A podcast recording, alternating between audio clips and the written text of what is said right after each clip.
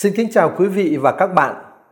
Hôm nay chúng ta bắt đầu tìm hiểu trình thuật Marco chương 4 câu 35 cho đến câu 41. Trình thuật này kể về một sự kiện đặc biệt. Chúa Giêsu dẹp yên một trận cuồng phong lớn.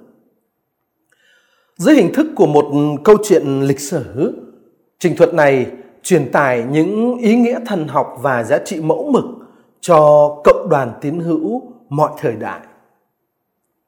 Trận cuồng phong xảy ra là do nhóm các môn đồ đã không vâng phục sứ điệp của Chúa Giêsu và thay vào đó họ muốn độc chiếm Chúa Giêsu và sứ vụ loan báo tin mừng giữa các dân ngoại.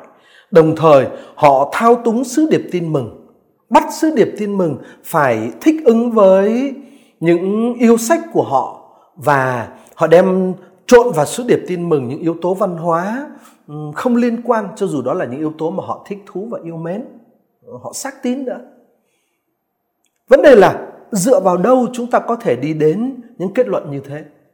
Chúng tôi mời các bạn cùng tìm hiểu từng chi tiết trong bản văn tin mừng Marco chương 4 câu 35 cho đến câu 41 qua một chuỗi gồm 5 bài phân tích.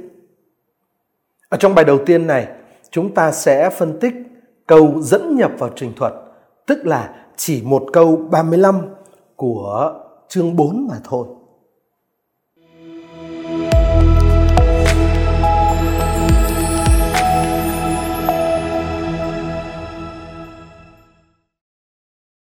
Trình thuật Marco chương 4 câu 35 cho đến câu 41 kể về cuộc vượt qua biển của Chúa Giêsu và các môn đệ để đi sang xứ Gerasa một xứ sở ngoại giáo ở bờ phía đông của biển hồ Galilee. Đó là một cuộc di chuyển từ hoạt động giảng dạy ở xứ sở Do Thái và cho đám đông là người Do Thái sang việc thi hành sứ vụ trong một cái xứ sở dân ngoại và cho những người không phải là người Do Thái. Ở trong cuộc vượt biển để sang xứ sở ngoại giáo này uh, xảy đến những chướng ngại vật ngăn cản Chúa Giêsu và các môn đệ. Chắc chắn đó không chỉ là những chướng ngại vật ngăn cản cuộc vượt biển mà còn là và chính yếu là những chướng ngại vật ngăn cản các môn đệ tham gia vào sứ vụ công bố tin mừng cho dân ngoại. Bây giờ tôi mời các bạn chúng ta cùng đọc chung trình thuật Marco chương 4 câu 35 cho đến câu 41. Trong ngày ấy, khi chiều xuống, người nói với họ, chúng ta hãy sang bờ bên kia. Bỏ đám đông ở lại, họ đem người đi, trong khi người đang ở trên thuyền, dù cũng có những thuyền khác đang ở với người. Và xảy đến một trận cuồng phong lớn, sóng ập vào thuyền, đến nỗi thuyền bị đầy ngập. Còn người, người đang ở đàng lái, dựa vào chiếc gối mà ngủ. Các ông đánh thức người và nói với người, Thưa Thầy, Thầy không lo là chúng ta chết sao? Người thức dậy, quát mắng gió và nói với biển, im đi, câm đi. Gió liền ngưng và biển hoàn toàn im lặng. Rồi người nói với các ông, tại sao anh em nhát đảm? Anh em không có lòng tin sao? Các ông kinh hoàng sợ hãi và nói với nhau, người này là ai mà cả gió lẫn biển đều vâng phục ông ta? Mở đầu trình thuật tức là ở câu 35, Thánh Marco kể lại mệnh lệnh của Chúa Giêsu mời gọi các môn đệ cùng với người lên đường đến với dân ngoại. Ông viết ở Marco chương 4 câu 35, Trong ngày ấy, khi chiều xuống, người nói với họ, chúng ta hãy sang bờ bên kia. Chúng ta sẽ phân tích bốn chi tiết ở trong câu này. Chi tiết thứ nhất Legaiotois, người nói với họ. Chi tiết thứ hai, En Ekene Tehemera, trong ngày ấy. Chi tiết thứ ba, Opsias Genemenes, khi chiều đến. Và chi tiết thứ tư, Den Thomen Eis Toperan, chúng ta hãy sang bờ bên kia. Bây giờ tôi mời các bạn chúng ta hãy bắt đầu với chi tiết thứ nhất, người nói với họ Legay Động từ nói ở đây được chia ở thời hiện tại lịch sử, Lego ở thời hiện tại lịch sử. Và vì vậy nó cho thấy rằng những gì được kể ở đây vẫn còn mang tính thời sự khi mà tác giả Marco viết cuốn sách tin mừng này và có lẽ là vẫn còn mang tính thời sự cả đối với thời đại của chúng ta nữa. Thế vấn đề bây giờ là Chúa nói với ai? Nói cách khác là đại từ họ autois ở đây gồm những ai? Chắc chắn đó là nhóm các môn đệ vừa được nhắc đến ở câu 34 ngay trước đó. Nhưng mà các môn đệ ở câu 34 này sẽ gồm những ai? Ở câu 34, tác giả Marco nói rõ rằng đó là những môn đệ đang ở riêng với Chúa Giêsu. Mà việc ở riêng này thì lại được bắt đầu ở Marco chương 4 câu 10. Ở đó, Thánh Marco ghi rõ khi người ở một mình, những kẻ ở chung quanh người cùng với nhóm 12 hỏi người về các dụ ngôn. Tức là ở đây chúng ta thấy có hai nhóm ở riêng với Chúa Giêsu, nhóm 12 và nhóm những kẻ ở chung quanh người. Vậy cái lệnh truyền đi sang xứ sở ngoại giáo ở câu 35 này không chỉ dành cho nhóm 12 mà còn cho cả những môn đệ khác ngoài nhóm 12 và đó là những kẻ ở chung quanh Chúa Giêsu. Và nếu như thế thì những gì được kể ở trong câu chuyện này chắc chắn cũng là những thực tại, những sự kiện và những giáo huấn dành cho hội thánh mọi thời đại. Chi tiết thứ hai, trong ngày ấy, en ekeine tehemera. Đây là một chi tiết quan trọng để chúng ta hiểu đúng ý nghĩa của câu chuyện. Ngày ấy, trước hết có nghĩa là ngày mà Đức Giêsu đang nói chuyện với các môn đệ về các dụ ngôn liên quan đến nước Thiên Chúa. Chúng ta thấy từ ừ, chương 4 từ câu 26 cho đến câu 32. Ở trong các cái dụ ngôn về nước Thiên Chúa được nói đến ở đây, Chúa Giêsu đã nói về sự mở rộng nước Thiên Chúa cho toàn thể nhân loại. À, vậy việc Chúa Giêsu cùng với các môn đệ đi đến vùng đất ngoại giáo thì sẽ không là gì khác ngoài đấy là việc thực hiện ở trong thực tế cái chương trình phổ quát đó của Chúa Giêsu. À, và như vậy, giữa việc vượt biển đến xứ sở ngoại giáo và những lời dạy của Chúa Giêsu ở ngay trước đó, ta thấy có một mối liên hệ rất là chặt chẽ.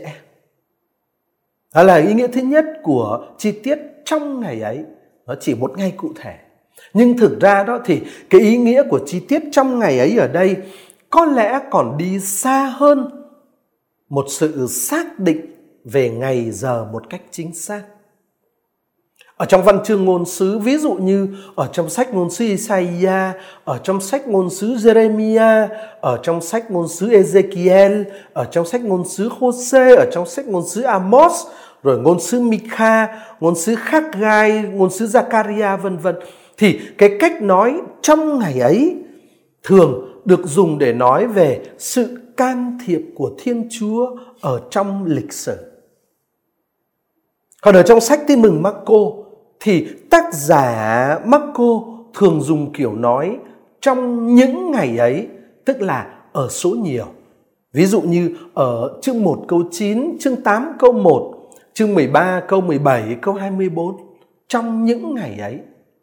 Còn ờ, cái cách nói ở số ít trong ngày ấy thì ở trong tin mừng Marco chỉ xuất hiện ở chương 2 câu 20 và ở chương 4 câu 35 là cái câu mà chúng ta đang phân tích đây. Ở Marco chương 2 câu 20 trong ngày ấy tiếng Hy Lạp là en ekenete emera có nghĩa là trong cái ngày mà chàng rể bị đem đi tức là cái ngày Chúa Giêsu chết đó là bước đầu tiên bước thứ nhất trong cuộc Thiên Chúa tôn dương người.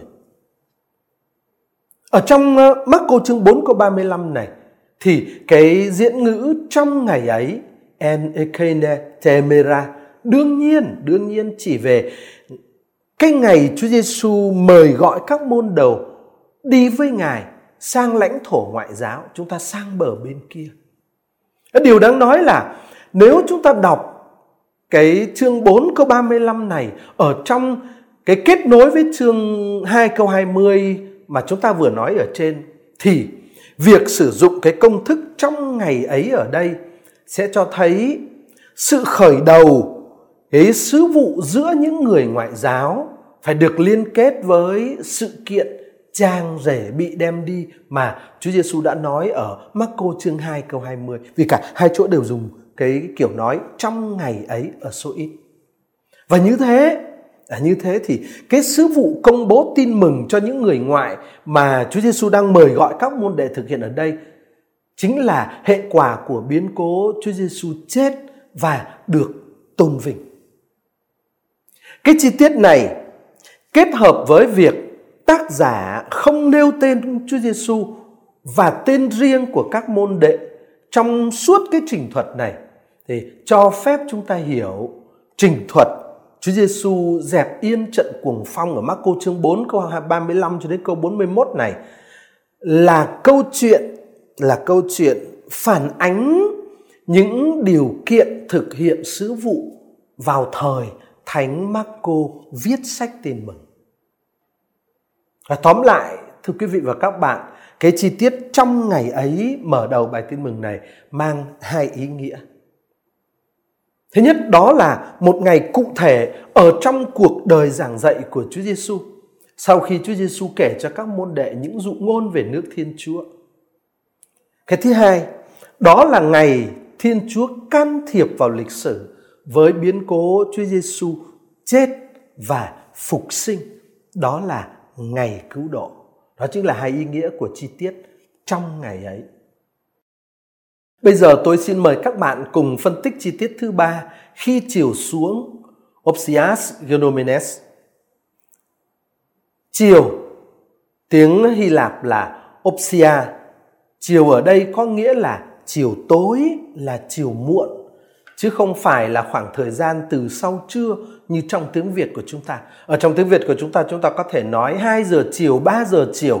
À, tức là từ cái buổi chiều của chúng ta bắt đầu từ rất sớm nhưng không đối với ờ, bản văn Hy Lạp đó opsia có nghĩa là chiều là chiều tối chiều muộn đã bắt đầu có bóng tối rồi cái kiểu nói opsias genomenes mà chúng ta dịch là khi chiều xuống ở đây ở trong tin mừng Marco tổng cộng xuất hiện 5 lần Lần thứ nhất là ở chương 1 câu 32, lần thứ hai ở chương 4 câu 35 mà chúng ta đang nghiên cứu, lần thứ ba ở chương 6 câu 47, lần thứ tư là ở chương ờ, 14 câu 17 và lần thứ năm lần cuối cùng là ở chương 15 câu 42. Điều đáng nói là mỗi lần cái kiểu nói này trong cả năm lần mỗi lần cái kiểu nói này xuất hiện trong Marco đó thì luôn luôn là nó xuất hiện ở trong một bối cảnh tiêu cực và nó ám chỉ cái sự thiếu vắng ánh sáng một hình ảnh về sự thiếu hiểu biết của những người đồng hành với Chúa Giêsu. Và ở đây chi tiết chiều xuống kết nối cái sự kiện sắp xảy ra với cái nhu cầu giải thích cụ thể của các môn đồ ở chương 4 câu 34 ngay phía trước. Và bằng cách này, bằng cách này, bản văn tin mừng Marco chương 4 câu 35 chỉ ra rằng sự hiểu lầm sẽ vẫn tiếp tục ngay cả sau cái chết của Chúa Giêsu vừa được nhắc khơ một cách khéo léo, hàm ý một cách khéo léo trong cái kiểu nói trong ngày ấy. À, ngay sau khi Chúa Giêsu đã qua đời, đã chết xin lỗi anh chị em và đã phục sinh thì cái sự hiểu lầm của các môn đệ, cái bóng tối của sự lầm lạc cũng sẽ vẫn cứ còn ở nơi các đồ đệ.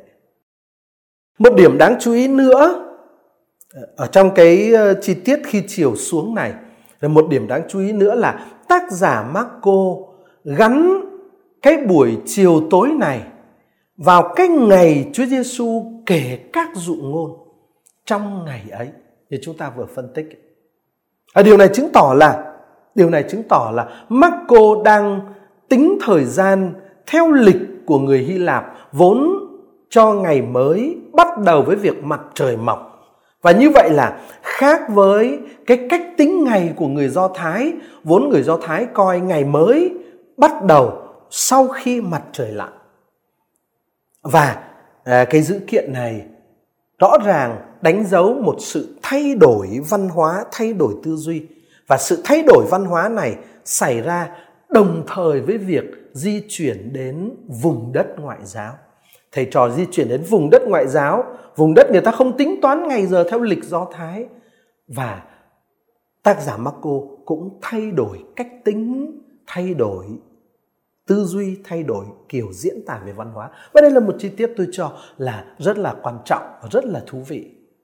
Về tóm lại, thưa các bạn, chi tiết chiều xuống này có ba ý nghĩa và giá trị. Thứ nhất nó chỉ một thời điểm cụ thể, đó là lúc chiều muộn khi bóng tối đã bắt đầu. Cái thứ hai, đó là nó là hình ảnh nói về bóng tối ở trong tâm trí, tức là nói về sự hiểu sai của các môn đệ. Và sau này chúng ta sẽ thấy sự hiểu sai đó là như thế nào. Và ý nghĩa thứ ba, khi được gắn với cái chi tiết trong ngày ấy, thì cái chi tiết khi chiều xuống này cho thấy tác giả Marco đã thay đổi cách tính thời gian không còn theo cách tính do thái nữa, nhưng chọn cách tính thời gian của thế giới ngoại giáo và sự thay đổi này, thú vị là nó lại xảy ra đồng thời với việc Chúa Giêsu và các môn đệ hướng về phía dân ngoại. Chi tiết thứ tư của Marco chương 4 câu 35 mà chúng ta phải đặc biệt chú ý, đó là mệnh lệnh của Chúa Giêsu. Chúng ta hãy sang bờ bên kia. Gentleman ấy Stoperan. Bờ bên kia, tức là bờ phía đông của biển hồ Galilee. Đó là lãnh thổ của dân ngoại vùng thập tỉnh. Vậy sang bờ bên kia tức là đến với dân ngoại. Ở trong à, Marco chương 3 câu 7 đến câu câu 7b và câu 8 thì tác giả Marco đã từng kể rằng những người từ các xứ sở ngoại giáo đã lũ lượt kéo đến với Chúa Giêsu. Người ta đã, người từ xứ sở ngoại giáo đã từng lũ lượt kéo đến với Chúa Giêsu. Nhưng mà ở đây chương 4 câu 35, đây là lần đầu tiên Chúa Giêsu rời khỏi đất Do Thái để đến với những người không phải người Do Thái. Trong tin mừng Marco. Và ở đây Chúa Giêsu dùng động từ băng qua diachomai để mời gọi các môn đồ đi cùng với Ngài đến lãnh thổ ngoại giáo. Ở trong ờ, bản cựu ước ờ, dịch sang tiếng Hy Lạp là bản 70 đó thì cái động từ diakomai này được dùng ở đệ nhị luật chương 2 câu 7 nói về việc đi qua cái đoạn đường từ sa mạc đến đất hứa ở trong bối cảnh của cuộc xuất hành khỏi Ai Cập. Và như vậy, tức là ta thấy ở đây cái ý tưởng về việc rời khỏi vùng đất của sự áp bức, băng qua sa mạc và đi vào vùng đất hứa. Nhưng bây giờ ở trong trình thuật chúng ta đang nghiên cứu đây thì vùng đất áp bức không phải là đất Ai Cập nữa mà lại là vùng đất của người Do Thái. Và vùng đất hứa không còn là xứ Palestine nữa mà là toàn thế giới.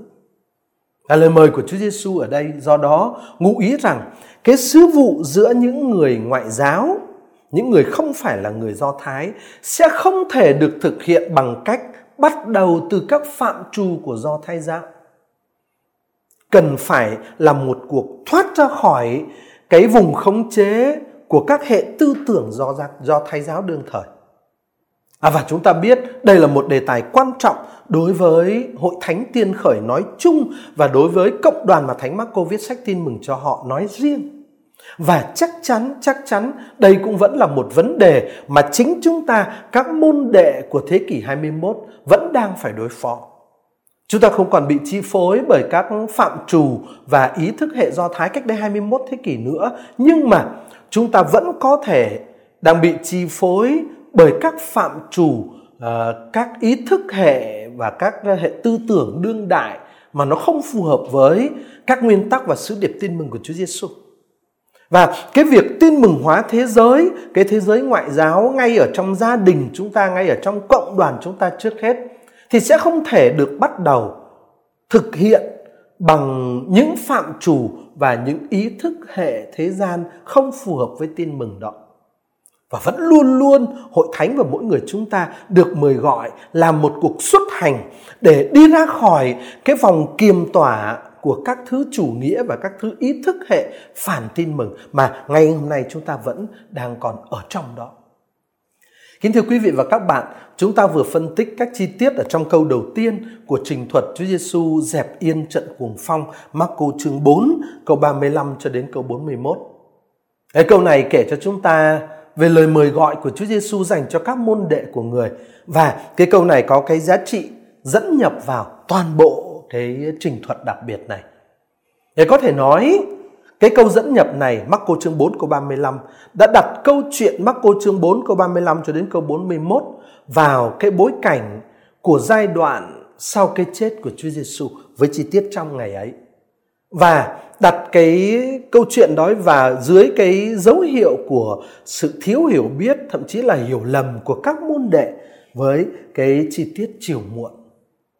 Và Chúa Giêsu mời gọi tất cả các môn đệ của người thực hiện cái sứ mệnh giữa những người ngoại không phải là người Do Thái và ngài trình bày cái ờ, việc thực hiện sứ mệnh đó như là một cuộc xuất hành thoát khỏi cái chế độ độc quyền của người Do Thái hướng đến miền đất hứa là vương quốc của Thiên Chúa đó là thực tại phải được thực hiện ở trên toàn thế giới.